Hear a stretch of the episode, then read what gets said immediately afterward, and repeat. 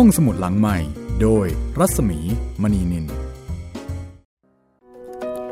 สวัสดีค่ะ ได้เวลาเปิดทำการของห้องสมุดหลังใหม่อีกครั้งหนึ่งแล้วนะคะ สวัสดีคุณจิตรินค่ะ สวัสดีครับพี่หมี พบกับเราสองคนนะคะ ดิฉันรัศมีมณีนินแล้วก็คุณจิตรินเมฆเหลืองในห้องสมุดหลังใหม่ พบกันที่นี่นะคะ ไทย PBS Podcast ค่ะ แล้วก็อีกหลายแอปพลิเคชันหลายแพลตฟอร์มค่ะ พบกันได้หลายช่องทางนะครับ ไม่ว่าจะเป็นเว็บไซต์ไทย PBS podcast com แอปพลิเคชันไทย PBS podcast แอปพลิเคชัน podcast อื่นๆนะครับ ไม่ว่าจะเป็น Apple Podcast Google Podcast Podbean แล้วก็ Spotify ครับผม แล้วก็ยังมีทาง YouTube ไทย PBS Podcast ด้วยนะครับสำหรับวันนี้นะคะ ก็จะเป็นเรื่องใหม่ที่หลายคนรอฟังค่ะ หลังจากที่เรา เกริ่นกันมาตั้งแต่ตอนที่แล้วนะพี่ ใช่ค่ะ วันนี้จะเป็นตอนที่สองแต่ว่าจะเป็นตอนแรกนะคะที่เราจะเล่าเรื่องสั้น จากงานเขียนของออุดากร ซึ่งมีคนเรียกว่า เป็นนักเขียนผู้อาภัพ เป็นนักเขียนที่โชคชะตาไม่เข้าข้างนะคะ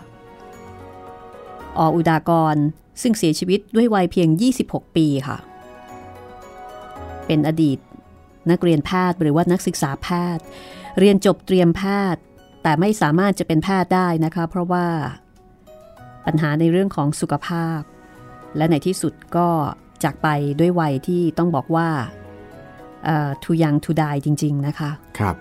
แต่ขณะเดียวกันก็ได้ทิ้งผลงาน โดยเฉพาะผลงานที่เป็นเรื่องสั้น และติดกรอสก็เป็นหนึ่งในนั้นค่ะ แล้วก็เป็นผลงานที่เคยได้รับรางวัลนะคะ แล้วก็เป็นผลงานที่เรียกได้ว่าเป็นผลงานชิ้นเอกของออุดากร และแน่นอนว่าติดกรอสก็เป็นผลงานที่มีกลิ่นอาย มีบรรยากาศ มีฉากจากประสบการณ์ของการเป็นนักเรียนแพทย์ค่ะ เพราะว่าเรื่องนี้เป็นเรื่องของนักศึกษาแพทย์ มสองคำนี้บางทีก็เอ๊ะจะใช้อะไรดี บางทีเขาก็ใช้นักศึกษาแพทย์ครับ แต่ว่า บางทีก็ใช้นักเรียนแพทย์ เหมือนกับคำว่านักเรียนแพทย์เนี่ยคือใช้ตามความหมายของการการเรียนนักเรียนแพทย์ นักเรียนนักเรียนใช่ แต่ถ้าเกิดว่าเออเป็นคำในความหมายที่คนสมัยนี้ใช้กันก็คือนักศึกษา นักศึกษา นักศึกษาศิลปศาสตร์ นักศึกษาอักษรศาสตร์ อันนี้ก็คือนักศึกษาแพทย์ แต่เหมือนกับบางทีนักศึกษาแพทย์เนี่ยเขาจะมีคำเฉพาะอะไรของเขาอะอ่านักเรียนแพทย์อะไรเงี้ยนะคะ นักเรียนกฎหมายอะไรอย่างเงี้ย ก็ดูขลังดี วันนี้ก็จะเริ่มเรื่องตึกกรอสนะคะ เอาไปโพสใน Facebook นะคะ ก็มีหลายคนบอกว่า โอ้โห ชอบมากเรื่องนี้ หลายคนก็อ่านตั้งแต่ สมัยที่ยังคงเป็นนักศึกษาอยู่นะคะ คุณจิตรินได้อ่านแล้วใช่ไหม อ่านมาแล้วครับผม แต่ไม่ได้อ่านตอนที่เป็นนักศึกษา ถ้าเป็นนักศึกษาสมัยก่อนนะคะ น่าจะรู้จักเลยล่ะสำหรับออุดากรนะคะครับ โดยเฉพาะคนที่เรียนในเรื่องของวรรณกรรมด้วยอะคุณผู้ฟังพร้อมไหมคะ ถ้าพร้อมเราจะพาคุณผู้ฟังไปตึกกรอสด้วยกันเลยค่ะ กับออุดากร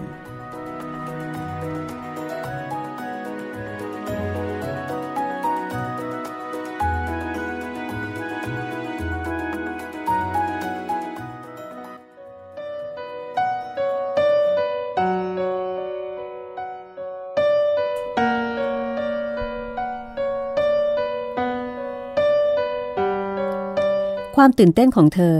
ฉายออกมาอย่างชัดเจนทั้งดวงตาและท่าทาง ขณะที่ผลักบังตาเข้าไปอย่างร้อนรนเจดวิทยามาแล้ว นักเรียนแพทย์ผู้นั้น เงยหน้าขึ้นจากกล้องจุลทรรศน์อย่างรวดเร็ว อะไรนะต้อย เมื่อหญิงสาวทวนประโยคนั้น เจษดางก็กระโดดขึ้นยืนอย่างลืมตัว แต่ชั่วขณะที่เขามองใบหน้าของผู้ที่เขาเรียกว่าต้อยอย่างเต็มตา เขาก็เห็นใบหน้าของต้อยซึ่งเผือดและซีดขาว ราวกับเสื้อกาวที่เธอกำลังสวมอยู่ เห็นริมฝีปากที่สั่นระริก เห็นขอบตาที่แดงช้ำ ประกายปิติของเขาวูบลง เหมือนดาวที่หล่นจากท้องฟ้า วิทยามาแล้วททำไมเหรอ เสียงของหญิงสาวเกือบจะเป็นสะอื้นในขณะที่เธอตอบฝ่ายชายว่า ป่วยหนักอยู่ที่ตึกอายุรกรรม แล้วก็อยากจะพบเจดเดี๋ยวนี้ ฉันตามหาเธอต้องนาน ไปด้วยกันสิ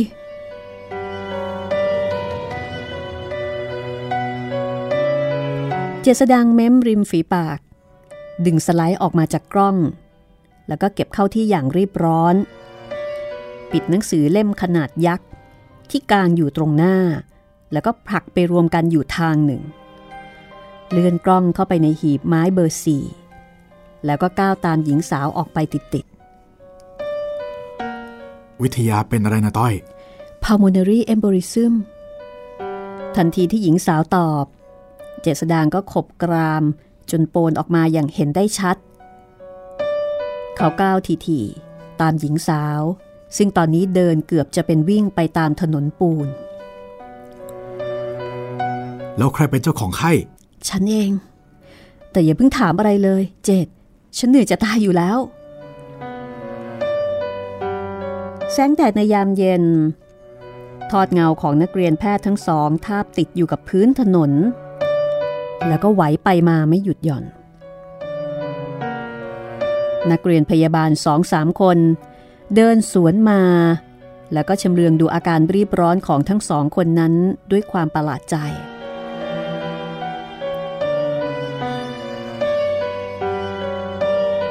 เมื่อเจษดางเลี้ยวและก้าวขึ้นไปบนบันไดตึก ด้านใต้ของตึกอายุรกรรม ความเงียบแผ่ซ่านบริเวณตึกนั้นจนสะดุดใจ กลิ่นอายของอีเทอร์ล่องลอยมาจากที่ใดที่หนึ่ง ขณะที่พยาบาลในชุดสีขาวบริสุทธิ์กำลังแจกยาหลังอาหารแก่คนไข้อย่างเงียบไหนต้อยๆหญิงสาวชี้ไปยังเตียงหนึ่ง ซึ่งกันม่านไว้อย่างมิดชิด และโดยไม่พูดจนคำเดียว เธอสาวเท้าไปยังที่นั่น เปิดม่านสีขาว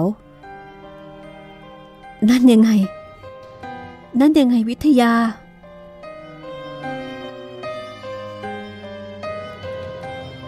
จษดังเบือนหน้าไปจากภาพที่เห็นด้วยความสลดใจ ร่างนั้นดำเกรียม จนเกือบจะเหมือนต้นไม้ที่ถูกสุม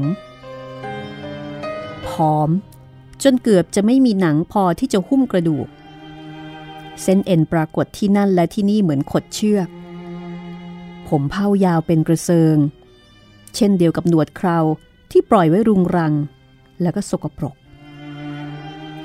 วิทยา อยู่ในเสื้อและกางเกงสีขาวเนื้อหยาบๆของโรงพยาบาล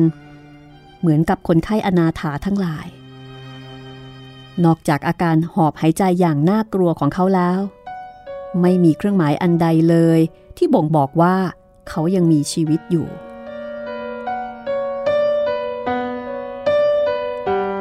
พยาบาลคนหนึ่งก้าวมาหยุดอยู่ที่นั่นอย่างเงียบๆ เธอมองดูคนไข้ แล้วก็หันมาทางนักเรียนแพทย์สาว ก่อนจะกล่าวว่า หลับค่ะ ดิฉันฉีดมอร์ฟีนให้แกเมื่อสักครู่นี้เอง คุณหมอชัยสั่งไว้นะคะหญิงสาวพยักหน้าให้กับพยาบาล แล้วก็เบือนหน้าออกไปนอกหน้าต่าง ในขณะที่เจษดาง สุดตัวลงนั่งบนเก้าอี้ข้างหน้าเตียง เขามองดูคนไข้อย่างสมเพชมองดูเป็นนาน แล้วก็หันมาทางหญิงสาว แล้ววิทยามาถึงที่นี่เมื่อไหร่อะต้อย บ่ายสามโมงนะใครเป็นคนพามา คนประโยงสองคนจะเจด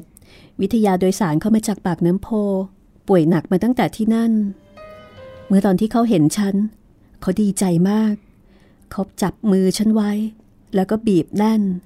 ขณะที่บอกว่า เท่านี้ก็พอแล้วสำหรับบ้านท้ายแห่งชีวิตของพี่ เพียงแต่ได้แลเห็นต้อย เห็นสิริราช และหากเจดอีกคนหนึ่งเขายังอยู่ไม่ใช่หรอ พี่คงตายอย่างเป็นสุข วิทยาหายใจหอบอย่างน่ากลัวเหลือเกิน แต่ถึงกระนั้น เขาก็ยังอุตส่าห์ถามฉันว่า เคยคิดถึงเขาบ้างไหม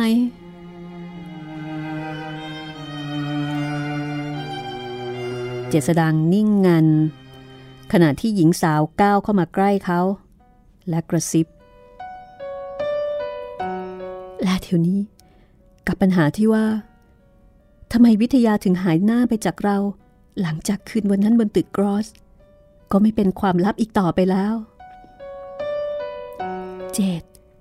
เธอดูนี่สิ วิทยาเป็นคนมอบให้ฉันเอง เมื่อสองชั่วโมงที่แล้ว วิทยาพบกระดาษแผ่นนี้ขั้นอยู่ในหนังสือของคุณอาของเขา พระอัตธรรมทาดา เธอยังจำได้ไม่ใช่หรอ ก่อนหน้าที่เขาจะจากเราไปวันหนึ่ง เมื่อสามปีที่แล้ว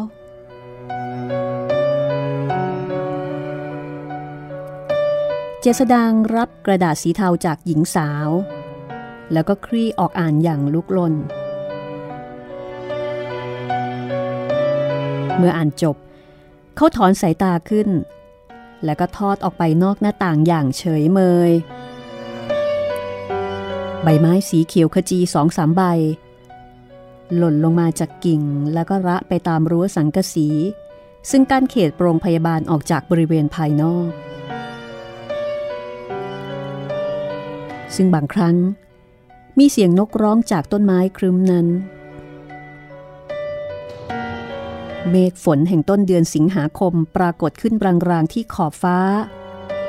ขณะที่สีแสดแกมทองของฟ้ากำลังเปลี่ยนไปเป็นสีของกลางคืน ความเงียบ แผ่มนมหัศจรรย์ ไปแทรกแซงอยู่กับบรรยากาศเหนือตึกอายุรกรรม มันช่างวังเวงอย่างประหลาด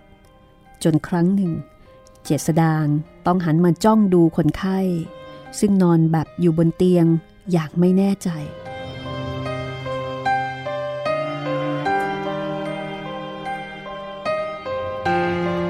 ลมหอบกลิ่นเหม็นอย่างฉุนเฉียว ของเนื้อที่ถูกชำระออกจากศพ ซึ่งนักเรียนแพทย์ ใช้เรียนใน lab gross และถูกเผาอยู่ในเตาเผาหลังตึกกรอสนั้นมาวูบหนึ่ง เจษดังลุกขึ้นยืนอย่างอิดโรย ตึกกรอส อนิจจา วิทยา กับคืนวันหนึ่งที่ตึกกรอส คืนที่เจษดางคิดว่า เขาจะลืมไม่ได้ จนชั่วชีวิต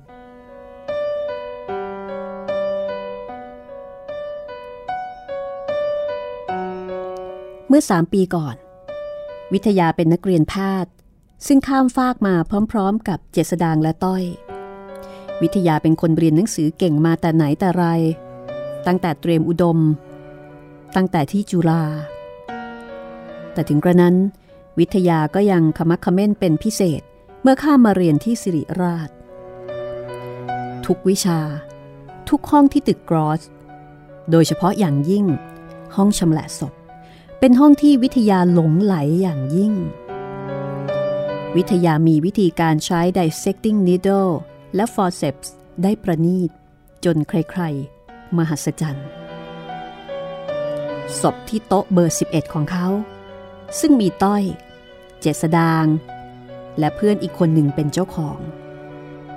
มักจะมีนักเรียนแพทย์อื่น ๆ มามุงอยู่เสมอ และบ่อยครั้งที่อาจารย์ใช้เป็น sample เพราะนอกจาก nerve และ blood vessels ทุกชิ้นจะปรากฏอยู่อย่างชัดเจนด้วยฝีมือของวิทยาแล้ว ศพนั้นยังใหญ่โตเป็นพิเศษ ที่บอร์ด ซึ่งติดประจำศพในห้องชำละนั้น ปรากฏชื่อเจ้าของศพ เป็นนักโทษ ชื่อแจ้ง ชัยงาม ตายด้วยโรคมาลาเรีย และอุทิศศพของตนให้โรงพยาบาลด้วยความสมัครใจ ทั้งอาจารย์และนักเรียนแพทย์ทั้งหลายพากันหวังว่า ในอนาคตอันใกล้ สิริราชพยาบาลจะได้ในายแพทย์ที่ดีไว้ใช้อีกคนหนึ่ง หลายคนเชื่อว่าวิทยาจะต้องได้ไปเรียนต่อต่างประเทศ และทุกคนเชื่อว่าวิทยาจะต้องได้เหรียญทอง แต่ท่ามกลางความหวังเหล่านี้ วิทยาได้สร้างความมหัศจรรย์แก่ตัวของเขาเองในคืนหนึ่ง ภายใต้ความมืดทะมึนของตึกกรอส และในระหว่างความประหลาดใจอันใหญ่หลวงนั้น วิทยาหายไปจากมหาวิทยาลัยอย่างเงียบเชียบ ไม่มีใครรู้ว่าวิทยาอยู่ที่ไหน แม้แต่เพื่อนรักของเขาอย่างเจษดาง แม้แต่คนรักของเขาอย่างต้อย และแม้แต่คุณอา ผู้ที่เลี้ยงเขามาตั้งแต่เล็กๆ อย่างพระอัฏฐธรรมธาดา กระทั่งบัดนี้ บัดนี้ ขณะที่เขาใกล้จะตายอยู่แล้ว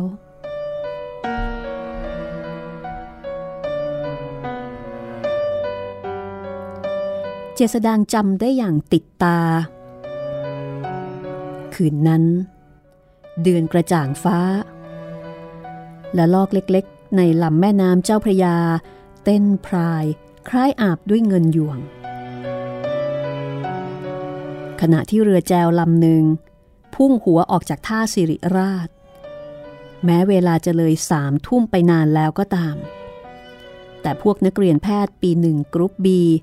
เพิ่งจะออกจากแลบกรอสเดี๋ยวนี้เอง ระหว่างนั้น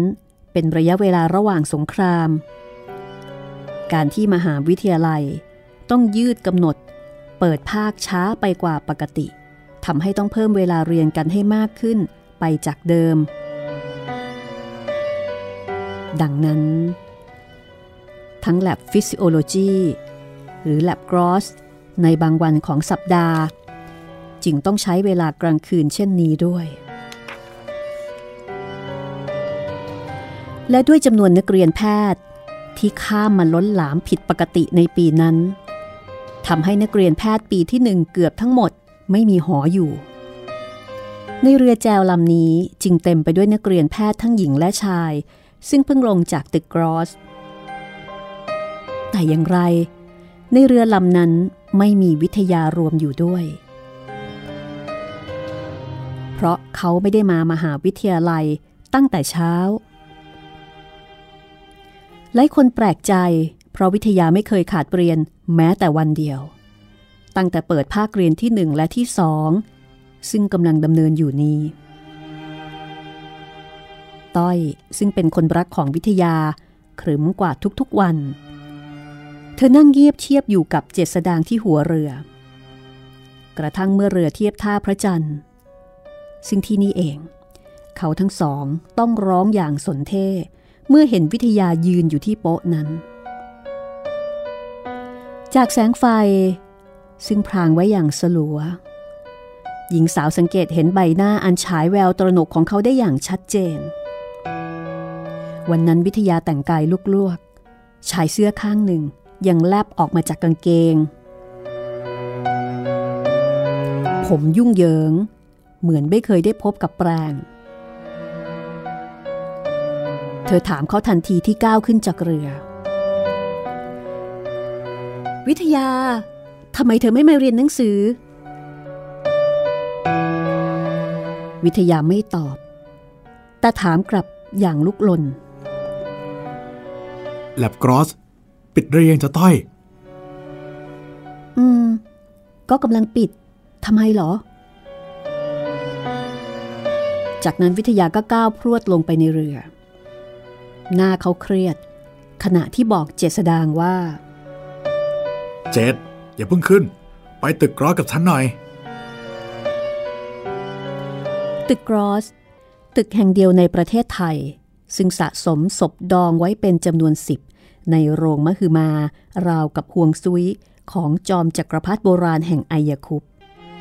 ตึกซึ่งซาก และอวัยวะเฉพาะส่วนของมนุษย์ นับเป็นจำนวนร้อยพันชิ้น ถูกเก็บไว้ในสภาพเดิม ในโลงที่เปี่ยมด้วยน้ำยา และตึกซึ่งระเกะระกะด้วยกระดูกและกระโหลกของมนุษย์นั้น ตึกกรอส ยืนทะมึนขาวพร่า อยู่ท่ามกลางแสงอารามของดวงจันทร์ ขณะที่เสียงครางเบาๆของคนไข้ และกลิ่นจางๆของอีเทอร์ ที่ถูกลมพัดหอบมาแต่ตึกสัญญกรรมทำให้บรรยากาศตึงเครียดลงไปอีก วิทยาวิ่งขึ้นบันไดตึกอย่างรวดเร็ว เมื่อเห็นแสงไฟในห้องชำละศพวูบลง เร็วหน่อยเจดเร็วหน่อย เดี๋ยวคนงานจะปิดห้อง อย่างไรก็ดี ทั้งวิทยาและเจษดาง ก็มาถึงห้องชำละศพพอดี ในขณะที่คนงานกำลังจะใส่กุญแจเออเดี๋ยวก่อนครับ ขอขอเข้าไปสักครู่เถอะพี่ ผมมีธุระน่ะ เจษดางก้าวตามวิทยาเข้าไปติดๆทั้งๆทที่เคยเข้าห้องนี้มาจนนับครั้งไม่ถ้วน เขาอดสถานใจไม่ได้ กลิ่นน้ำยาอาบศพล่องลอยอยู่อับๆ แสงเดือนที่ฉายลอดบานกระจกเข้ามา ส่องให้เห็นเงาตะคุ่มของศพ ซึ่งคลุมด้วยผ้าอาบยาไว้บนโต๊ะชำละ เป็นแถวยาวยืด โครงกระดูกที่ประกอบไว้ ยืนจังก้าขาวโพลน อยู่ท่ามกลางความมืดสลัวสลัวนั้น คล้ายกับจะหลอกหลอน แต่วิทยาไม่เอาใจใส่สิ่งเหล่านี้แต่อย่างใด เขาก้าวเท้าไปที่โต๊ะชำละเบอร์ 11 ของเขาอย่างเร่งร้อน เปิดไฟเหนือศพนั้นขึ้น และด้วยอาการลุกลี้ลุกลน เขาดึงผ้าคลุมศพผืนใหญ่ออกอย่างแรง คลายผ้าอาบยาที่พันหน้าและศีรษะนั้นออกอย่างรวดเร็ว ยกหัวศพนั้นขึ้น พยายามพลิก กระทั่งศพนั้นคว่ำหน้าลง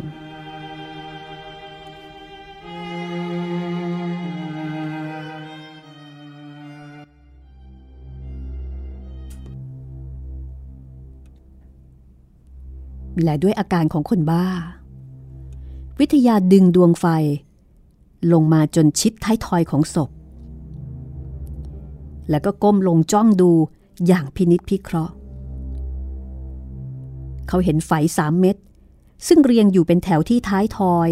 อันมีผมเกรียนของศพนั้นปรากฏขึ้นอย่างชัดเจน วิทยาร้องเสียงแหลม คล้ายสัตว์ที่เจ็บปวด เขาล้มลงอย่างแรง หัวฟาดโต๊ะชำละตัวที่อยู่ติดติดกันนั้น เสียงสนั่นดังก้องไปในความเงียบ และสะท้อนกลับมา เสียงกึ่งกัง เหมือนจะหลอน และนั่นเอง คือคืนอวสานแห่งชีวิตนักเรียนแพทย์ของวิทยา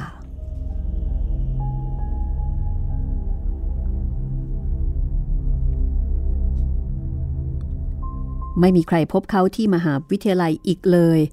นับแต่วันนั้น เขาหายไปจากมหาวิทยาลัย และเตลิดไปจากบ้าน คล้ายกับจะหลีกลี้ต่อทวารปรภพไม่มีใครทราบว่าทำไมวิทยาไปที่ตึกกรอสในคืนวันนั้น ไม่มีใครทราบว่า ทำไมวิทยาจึงต้องหายหน้าไปจากมหาวิทยาลัย และเตลิดไปจากบ้าน ไม่ยอมให้ใครเห็นหน้า แม้แต่คนที่เขารักอย่างสุดสวัสดขาดใจ เช่นต้อย ทุกอย่างยังคงเป็นเรื่องลี้ลับ กระทั่งสองปีต่อมา ขณะที่เพื่อนและคนรักของเขา เป็นนักเรียนแพทย์ปีที่สามขณะที่เขากำลังจะตาย เช่นในขณะนี้ เขากลับมาสิริราชอีกครั้งหนึ่ง ด้วยหวังจะเห็นคนที่เขารักเป็นครั้งสุดท้าย และในวินาทีเหล่านี้เอง ความลับเหล่านั้นก็คลี่คลายออก ด้วยกระดาษชิ้นเล็ก ๆ ชิ้นเดียวที่เขาส่งให้หญิงสาวที่เขารัก ด้วยสมัครใจ เสียงพูดบนหอบ ดังขึ้นมาจากเตียง เจดนั่นนั่นแกหรือเปล่า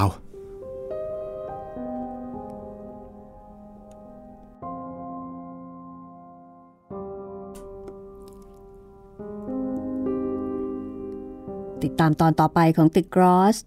ช่วงหน้าค่ะ ห้องสมุดหลังใหม่ โดยรัศมีมณีนิน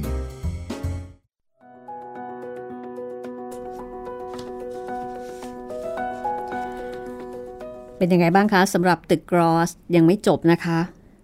เดี๋ยวมาฟังกันต่อ บรรยากาศนี่เห็นได้อย่างชัดเจนเลยทีเดียวนะคะว่าเอ่อเป็นบรรยากาศที่ดู วังเวงนะวัพี่งเวง แล้วก็ ให้อารมณ์ความรู้สึกที่มันหมองหม่นนะใช่ครับพี่โอ้แล้วยิ่งพี่หมีกับผมนี่น่าจะจินตนาการภาพออกเป็นพิเศษ เพราะว่ามันอยู่แถวๆที่เราเคยเรียนนะพี่ แถวสิริราชนะคะ ครับ อืม ในเรื่องนี้นี่มันจะมีศัพท์อยู่ไม่น้อยเลยทีเดียวนะคะ ครับผม ขออธิบายศัพท์นิดหนึ่ง เปิดมาไม่กี่บรรทัดก็เจอแล้วครับพี่อ่าคุณจิตรินสงสัยคำไหนบ้าง น่าจะเป็น pulmonary embolism อะครับพี่ ซึ่งเป็นอาการป่วยของคุณวิทยา ใช่ครับ อันนี้จากการสอบถามแพทย์นะคะ pulmonary embolism เนี่ย เป็นอาการที่ เป็นอาการที่เกิดกับเอ่อเส้นเลือดบริเวณปอดเนี่ย มันถูกอุดกั้น พยายามถามชื่อไทยนะคะ แต่ก็ส่วนใหญ่แพทย์ก็จะเรียกทับศัพท์ คือคือเป็นเป็นอาการที่เหมือนกับมันมีก้อนอะไรสักอย่างหนึ่ง ไปอุดเส้นเลือดในปอดอ๋อแล้วก็ทำให้ทำให้ปอด ไม่สามารถที่จะทำงานได้เต็มที่อะค่ะ ก็เป็นสาเหตุที่ทำให้วิทยาเนี่ยเขาหอบเหนื่อยใช่ไหมไม่สามารถที่จะหายใจได้ตามปกติ อันนี้คือ pulmonary embolism นะคะ ก็เป็นคำที่ เรียกว่าเวลาแพทย์เขาคุยกัน เขาก็จะมีเทคนิค l term มีศัพท์ทางการแพทย์ที่เขาก็จะรู้กัน แล้วก็บางคำก็ก็ไม่ค่อยใช้ภาษาไทยคือเขาทับเขาศัมัพกท์ไปเลยมักจะใช้ทับศัพท์กันครับเหมือนกับเป็นภาษาแพทย์ภาษาหมออ๋อเคยเคยได้ยินไหมครับ อันนี้จำได้ตอนตอนไปทำฟันครับหมอจะชอบพูดว่าสักชันจริง ๆ ก็คือดูดน้ดูดำดูดน้ำลายอใช่อกค่ะใช่ค่ะ แล้วก็มีตรงหลังจากนั้นไม่นานครับพี่มีพูดอีก ครั้งหนึ่งอ่าคำว่า dissecting needle ใช่ใช่ครับพี่ dissecting แล้วก็ needle forceps นะคะ dissecting needle เป็นอุปกรณ์ในการผ่าตัดอะค่ะมันเหมือนกับเป็นเข็มเล็กอ๋อๆอุปกรณ์ในการผ่าตัดเนี่ยมันจะมีทั้งส่วนที่เอาไว้หั่น เอาไว้เฉือนใช่ไหมคะครับ อันนี้เนี่ยมันเป็นเข็มที่คล้าย ๆ กับเอาไว้เลาะอะเป็นอุปกรณ์เล็ก ๆ ที่เหมือนกับเอาไว้เลาะเอาไว้กรีด ส่วน forceps ก็คือไอ้ตัวปักคีบอ๋อปักครับคีบที่หมอเขาจะคีบผ้าก๊อซคีบนู่นคีบนี่เขาจะไม่ได้ใช้มือหยิบ เคยถูกเย็บแผลไหมคะ เคยถูกเย็บตอนผ่าฟันคุดครับ อ่าเขาก็จะมีปักคีบเนี่ยครับคีบแล้วก็มาคีบอ่าอ๋อมาแปะไอ้ตัวเนี้ยคือ forceps นะคะ ก็คือเป็นอุปกรณ์ที่ใช้ในการชำระศพครับเพราะฉะนั้นตรงนี้เนี่ยผู้เขียนต้องการที่จะอธิบายว่าวิทยาเนี่ยเป็นนักเรียนแพทย์ฝีมือดี คือการเป็นนักเรียนแพทย์ไม่ได้หมายถึงแค่เรื่องของสติปัญญาครับที่คุณจะต้องจดจำได้อย่างแม่นยำ คุณจะต้องมีความฉลาด คุณจะต้องมี EQ สูง ไปกว่านักเรียนโดยทั่ว ๆ ไปใช่ไหมเพราะว่าเรียนยากทั้งจำทั้งเข้าใจ อีกทักษะหนึ่งของนักเรียนแพทย์ก็คือว่าคุณจะต้องมีมีกล้ามเนื้อมือในการที่จะทำงานละเอียดได้ดี โดยเฉพาะอย่างยิ่งหมอผ่าตัดครับหมอผ่าตัดนี่ต้องฝีมือดีมากต้องนะมือเทพ มือเทพคือต้องมีสกิลของความเป็นช่างอะครับ แล้วก็ในเรื่องของการผ่าศพชำละศพ ก็ต้องใช้ความละเอียดแล้วก็เอ่อมันเป็นเรื่องของการลงมือทำวิทยาเนี่ยมีฝีมือในการชำละศพ แล้วก็ในการใช้เครื่องมือได้อย่างประณีต อันนี้ก็ถือเป็นความเก่งอีกอย่างหนึ่ง แล้วก็มีคำว่า sample อันนี้ครับก็คือก็คือตัวตัวออย่าย่างง คือวิทยานี่เป็นคนเก่งมาก อาจารย์ก็มักจะใช้เขาเนี่ยเป็นตัวอย่างเป็นกรณีศึกษาที่ให้เพื่อนๆ มาเรียนรู้จากจากงานของเขางานชำแหละศพที่โต๊ะเบอร์ 11 ของเขา คือโต๊ะเบอร์ 11 เป็นโต๊ะของวิทยา เป็นโต๊ะที่วิทยาใช้ในการชำแหละเพื่อเรียนรู้อ่าศพจากร่างของอาจารย์ใหญ่ ส่วน nerve nerve ก็คือเส้นประสาทครับ blood vessels ก็คือหลอดเลือด เวลาที่ชำแหละ นอกเหนือจากเนื้อ นอกเหนือจากกระดูกก็จะมีระบบเส้นประสาทติดมาด้วยอ่าแล้วก็มีหลอดเลือด แต่ว่าศพที่ถูกดองเนี่ยมันจะแห้งหมดแล้วแหละครับ เพียงแต่ว่าก็จะเห็นว่าเอออันนี้มันเป็นหลอดเลือด อันนี้มันเป็นเส้นประสาท แล้วก็ศพที่วิทยาชำแหละเนี่ยเออมีมีความใหญ่โตเป็นพิเศษเหมือนกับว่าเป็นคนร่างสูงใหญ่ครับ เป็นร่างของนักโทษที่ชื่อแจ้งชัยงาม ตายด้วยโรคมาลาเรีย แล้วก็อุทิศศพให้กับโรงพยาบาลด้วยความสมัครใจ คือศพของนักโทษคนนี้เนี่ยไม่ได้ถูกบริจาคมาด้วยความประสงค์ของผู้บริจาค แต่ว่าถูกบริจาคมาด้วยความประสงค์ของเจ้าตัวเอง ที่เขาอุทิศร่างกายให้กับโรงพยาบาลครับแม้ว่าเขาจะเป็นนักโทษก็ตาม นอกเหนือจากนี้นะคะก็มีคำว่า physiology อ่านะคะ physiology ที่บอกว่า lab physiology หรือว่า lab gross คำว่า gross anatomy อันนี้เราได้คุยไปแล้วเมื่อวานนี้นะคะ ใช่ครับ อย่างละเอียดอ่าตึก gross anatomy physiology ก็คือสรีระวิทยาครับศึกษาเกี่ยวกับเรื่องการทำงานของร่างกาย ในขณะที่ anatomy เนี่ยก็จะศึกษาถึง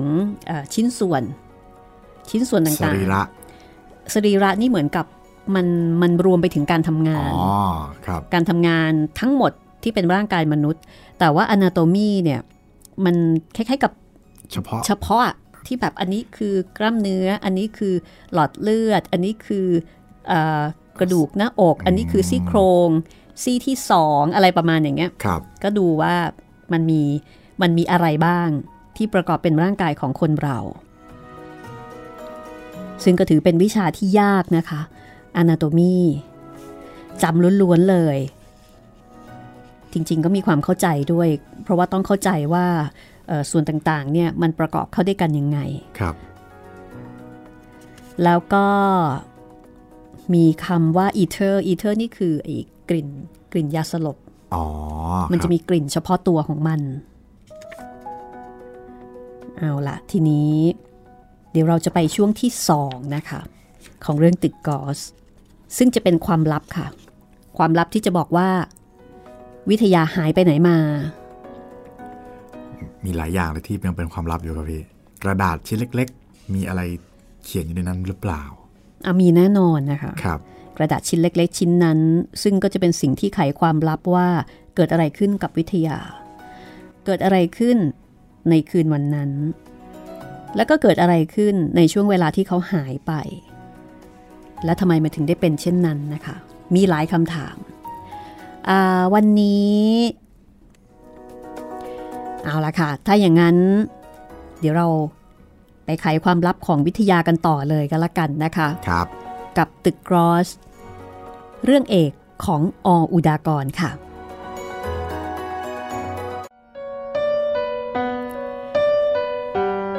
ในห้องเลคเชอร์ ซึ่งถูกใช้เป็นห้องประชุมคราวนั้น เงียบกริบเหมือนโบสถ์ร้างเฟรชชี่ทั้งหญิงและชาย ซึ่งนั่งติดกันแล้วก็ซ้อนเป็นแถวยาว ยืดตัวตั้งตรง ดูเหมือนเกือบจะไม่หายใจ บรรยากาศเหนือสถานที่ประชุมนั้น เต็มไปด้วยกลิ่นอายของความศักดิ์สิทธิ์ เป็นครั้งแรกในปีนั้น ที่มีการประชุมเฟรชชี่ซึ่งเพิ่งข้ามฟากมาจากจุฬาทุกสิ่งที่เขาทั้งหลายได้เห็นและได้ฟัง เป็นสิ่งใหม่ ซึ่งให้ความตื่นเต้นมากเหลือเกิน senior ซึ่งสวมเสื้อกาวน์สีขาวบริสุทธิ์ และยืนเรียงรายอยู่ที่ผนังห้องประชุม ด้วยอิริยาบถต่างๆ กันนั้นทำให้เขาพากันคิดถึงบาทหลวงในโบสถ์วินเชสเตอร์ ขณะที่มีงานพระราชพิธีอันโออาหลังโต๊ะเลคเชอร์ และเบื้องหน้ากระดานดำแผ่นใหญ่นั้น หัวหน้านักเรียนแพทย์ยืนตระงานอยู่ เขากำลังพูดด้วยเสียงที่มีจังหวะจะโคน และดื่มด่ำเข้าไปในความรู้สึกของผู้ฟังอย่างประหลาด แววตาของเขาฉายแสงกล้า ขณะที่ย้ำถึง seniority unity order และ spirit ซึ่งเป็น tradition ของมหาวิทยาลัย เขาพูดถึงคณะบดี คณาจารย์ และนายแพทย์ทั้งหลาย ซึ่งตำรงตำแหน่งต่างๆ ในโรงพยาบาล พูดถึงงานต้อนรับน้องใหม่ ซึ่งจะมีขึ้นต่อไปในต้นเดือนหน้า และที่สุด หัวหน้านักเรียนแพทย์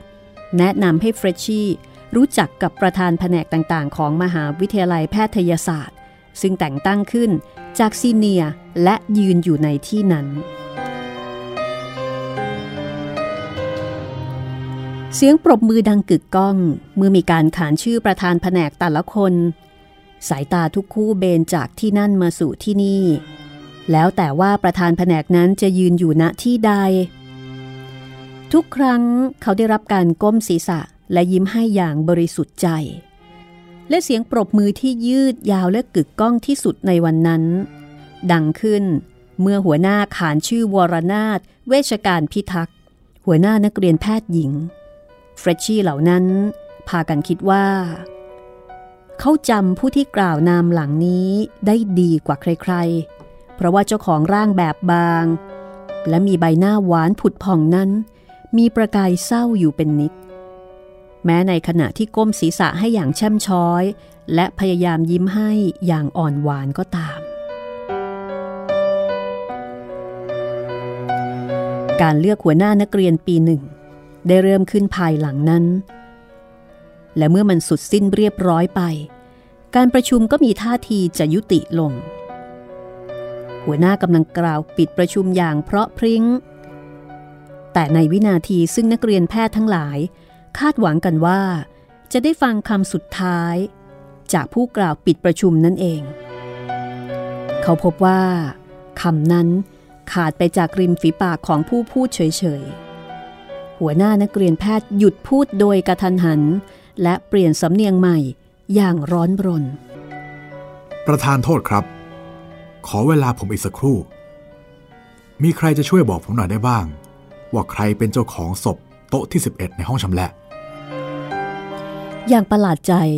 มีเสียงซุบซิบดังขึ้นในห้องนั้น คล้ายเสียงลมคราง ขณะพัดไปตามกิ่งลูกของต้นไม้ และอย่างเงียบๆนักเรียนแพทย์ปีที่หนึ่งสี่คน ยืนขึ้นจากที่นั่ง ใครคนหนึ่งในจำนวนนั้น แนะนำเขาเหล่านั้นให้หัวหน้ารู้จัก ร่างตระงานซึ่งสวมเสื้อกาวขาวโพลนอยู่หน้ากระดานดำแผ่นนั้นนิ่งอึง้งสายตากวาดลงต่ำ มีประกายมอง บรรยากาศเคร่งเครียดไปโดยฉับพลัน เสียงหวูดเรือจากลำแม่น้ำเจ้าพระยา ดังครวญครางเสียงแหลม ขณะที่ลมฝนพัดมาปะทะแผ่นกระจกที่หน้าต่างดังอู้ไม่ขาดประยะ และท่ามกลางความเงียบงัน คล้ายถูกมนต์สะกดนี้เอง วรนาถก้าวเท้าเดินออกจากห้องนั้นอย่างแช่มช้า แววตาของเธอเต็มไปด้วยความหม่นหมองและรันทด ฝีเท้าของเธอดังไกลออกไปทุกที ทุกที และเงียบหายไปในที่สุด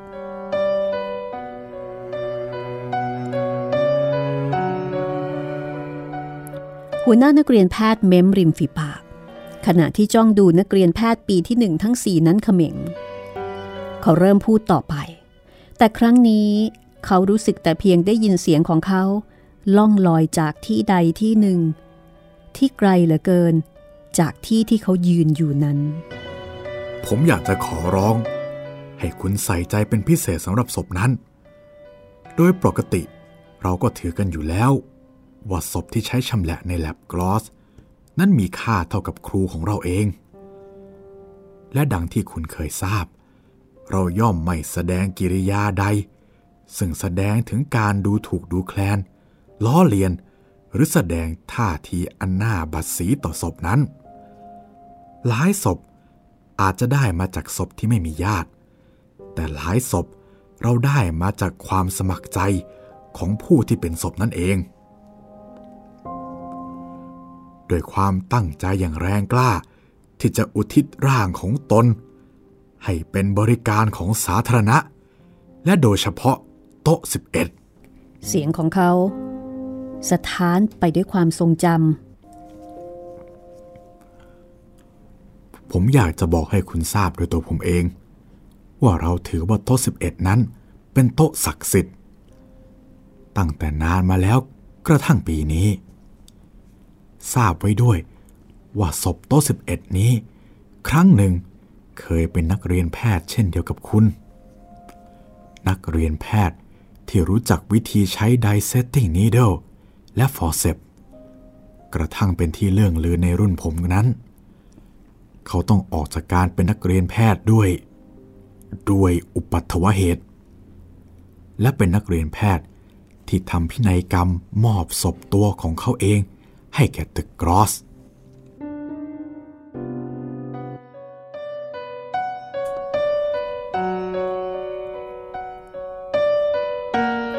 เมื่อการประชุมได้สิ้นสุดลง หัวหน้านักเรียนแพทย์ก้าวเท้าลงจากตึกพาโทโลจี และอย่างเงียบๆ เขาเดินก้มศีรษะ อย่างจะใช้ความคิดไปตามถนนปูนเล็กๆ วันคืนอาจจะผ่านไป แต่เขาคิดว่า เขาไม่อาจจะลืมเสียงของวิทยา เสียงที่ร้องอย่างเจ็บปวดในความมืดของห้องชำละศพเมื่อสามปีก่อน เขาไม่อาจจะลืมร่างอันดำเกรียม ซึ่งปราศจากลมหายใจบนตึกอายุรกรรม ไม่ลืมการหลั่งน้ำตาราวกับจะเป็นสายเลือดของต้อย เมื่อหกเดือนที่แล้วมานั้นได้เลย เขาเหลือบมองดูตึกกรอสแวบหนึ่ง ขณะที่จะเลี้ยวผ่านหน้าหอนักเรียนแพทย์หญิง และเม้มริมฝีปาก ที่นี่เองสิ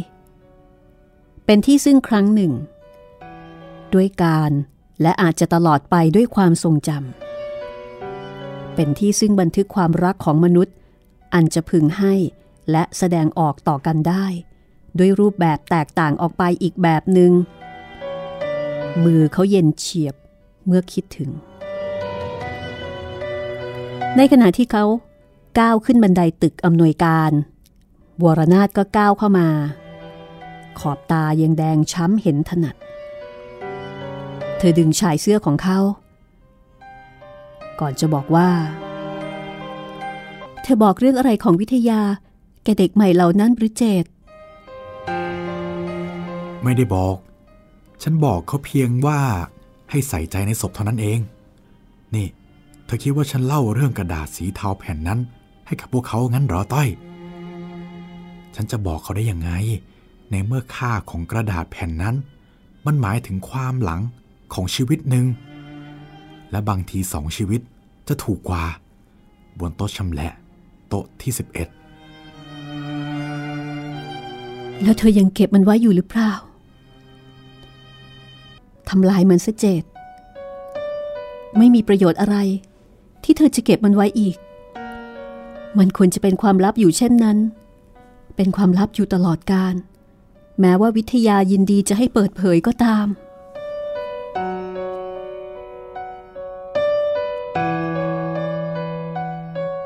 ดังนั้น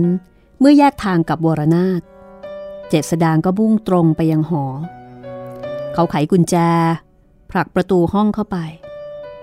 ดึงลิ้นชักออก หยิบกระดาษแผ่นหนึ่งออกมาลูบคลำอยู่ครู่หนึ่ง แล้วก็คลี่มันออกมาอีกครั้ง คลี่ออกมาเป็นครั้งสุดท้ายอย่างพินิษพิเคราะห์ คล้ายกับจะฝังมันไว้กับความทรงจำมองดูลายมือที่ยุ่งและเลือนไปด้วยการเวลา ถึงพระอัตธรรมธาดา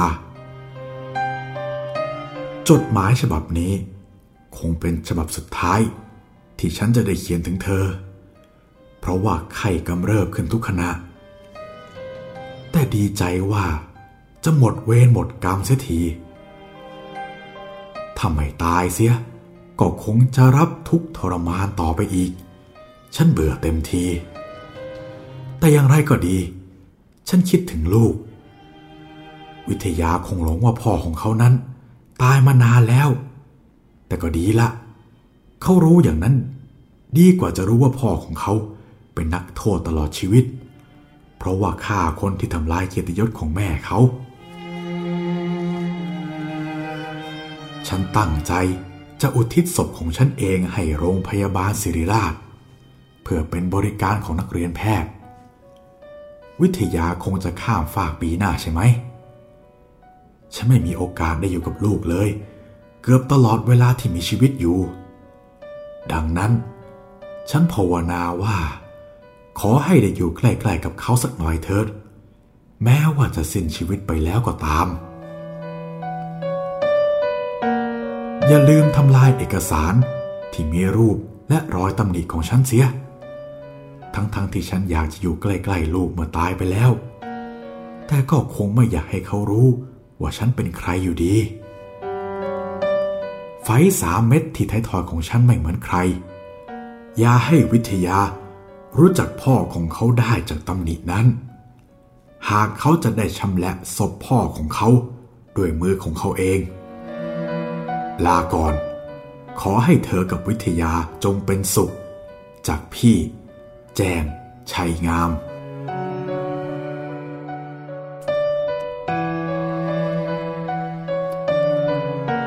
เจษดางยิ้มอย่างเฮี้ยมเกรียม วิทยาใช้เวลาถึงสามปี และกับชีวิตของเขาอีกชีวิตหนึ่ง ซึ่งแพงมากเหลือเกินสำหรับเพื่อเพียงที่จะสำนึกในความภาคภูมิ ในความรักอันจะหาสิ่งใดเปรียบมีได้เลย ของบิดาที่มีต่อเขา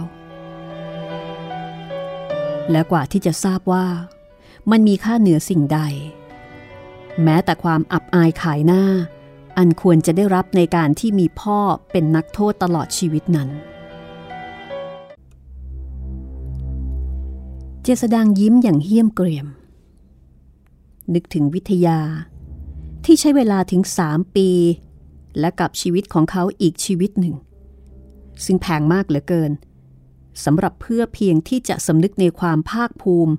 ในความรักอันจะหาสิ่งใดเปรียบมีได้เลย ของบิดาที่มีต่อเขา และกว่าที่จะทราบว่ามันมีค่าเหนือสิ่งใด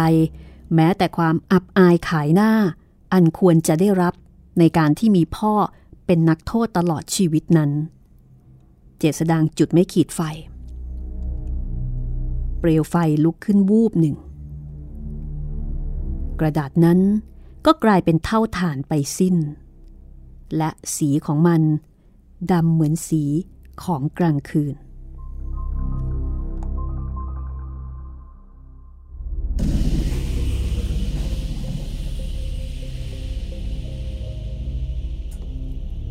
พิมพ์ครั้งแรกในสยามสมัย 10 พฤษภาคม 2491 ประยูนจันยาวงศ์บรรณาธิการ ผู้พิมพ์และผู้โฆษณา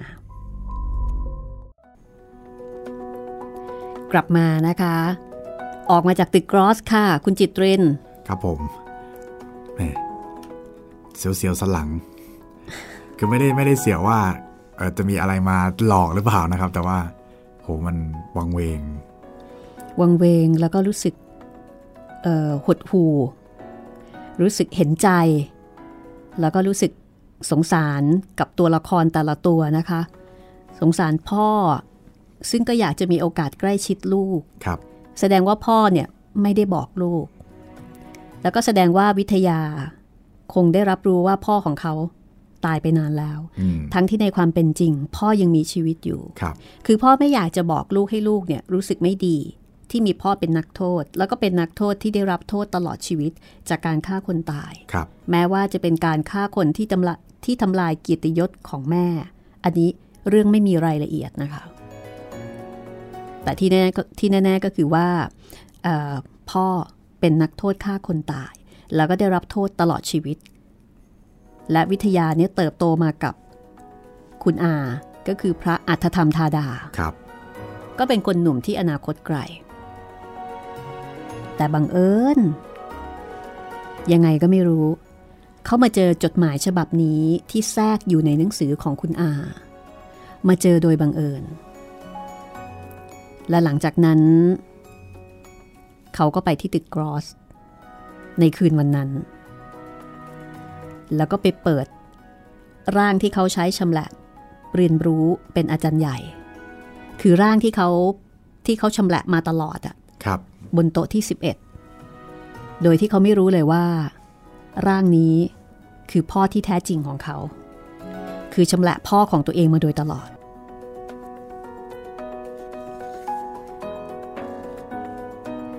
สำหรับเรื่องต่อไปค่ะ คือเรื่องชำหนึ่ง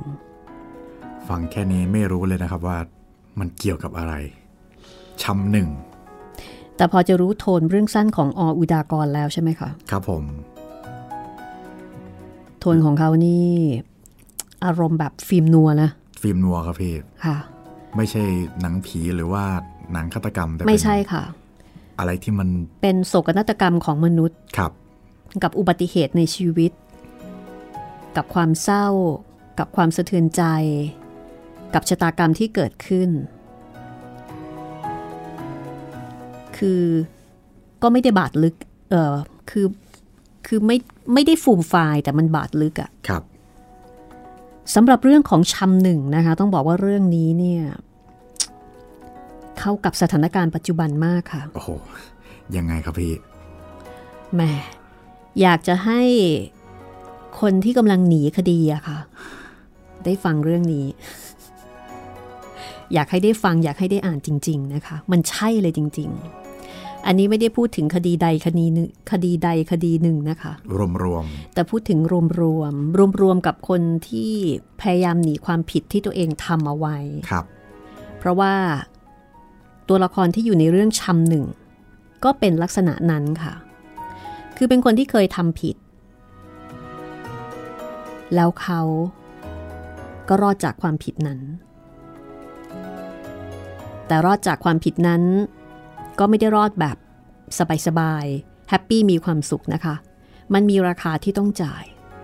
ราคานั้นคืออะไร ต้องให้คุณได้ฟังค่ะ กับเรื่องชำหนึ่งนะคะ ซึ่งก็เป็นเรื่องสั้นอีกเรื่องหนึ่ง ในหนังสือตึกกรอส รวมเรื่องเอกของออุดากร จัดพิมพ์โดยสำนักพิมพ์สร้างสรรค์บุ๊กส์ค่ะ วันนี้คุณจิตรินแล้วก็ดิฉันรัศมีนะคะ ลาไปก่อนค่ะ ก่อนที่เราจะพบกันตอนต่อไปกับเรื่องชำหนึ่งค่ะ สวัสดีค่ะ สวัสดีครับ